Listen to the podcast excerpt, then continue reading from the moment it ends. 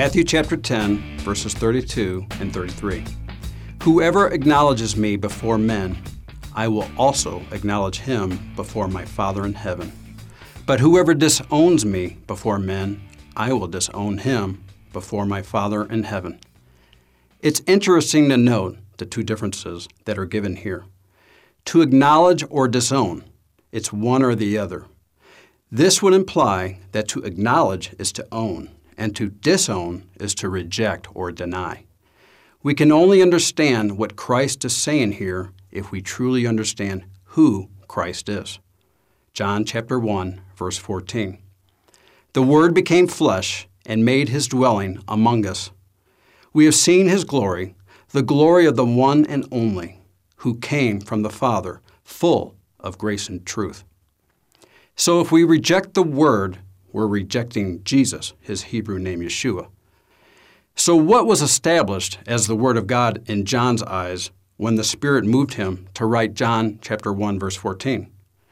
What does Yeshua himself define the Word of God as? Consider Mark chapter 7, verses 8 through 9. You have let go of the commands of God and are holding on to the traditions of men. And he said to them, You have a fine way of setting aside the commands of God in order to observe your own traditions.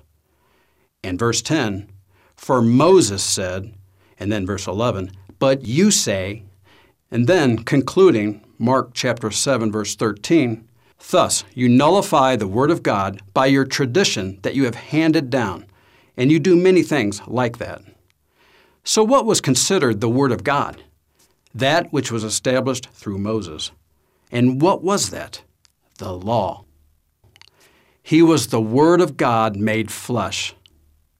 Thus, he walked the Word of God, the law, perfectly.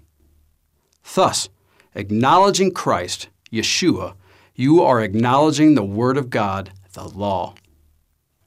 And if you disown Christ, Yeshua, you are disowning the Word of God, the law.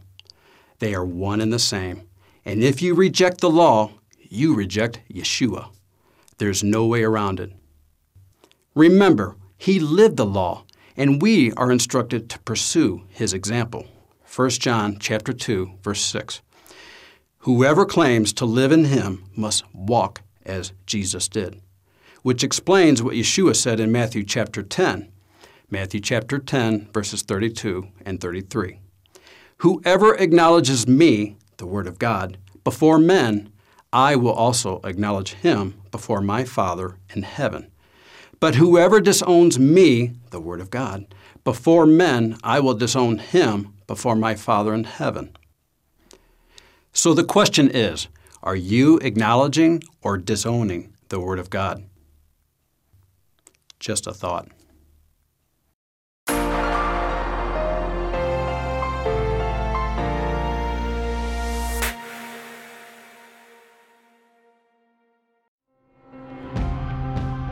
It is because of you, our generous supporters, who make it possible to offer these high quality teachings completely free of charge.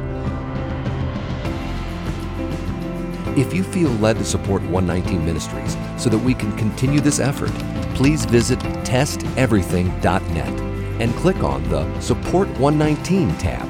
Learn how you can partner with us to take the whole Word of God to the nations.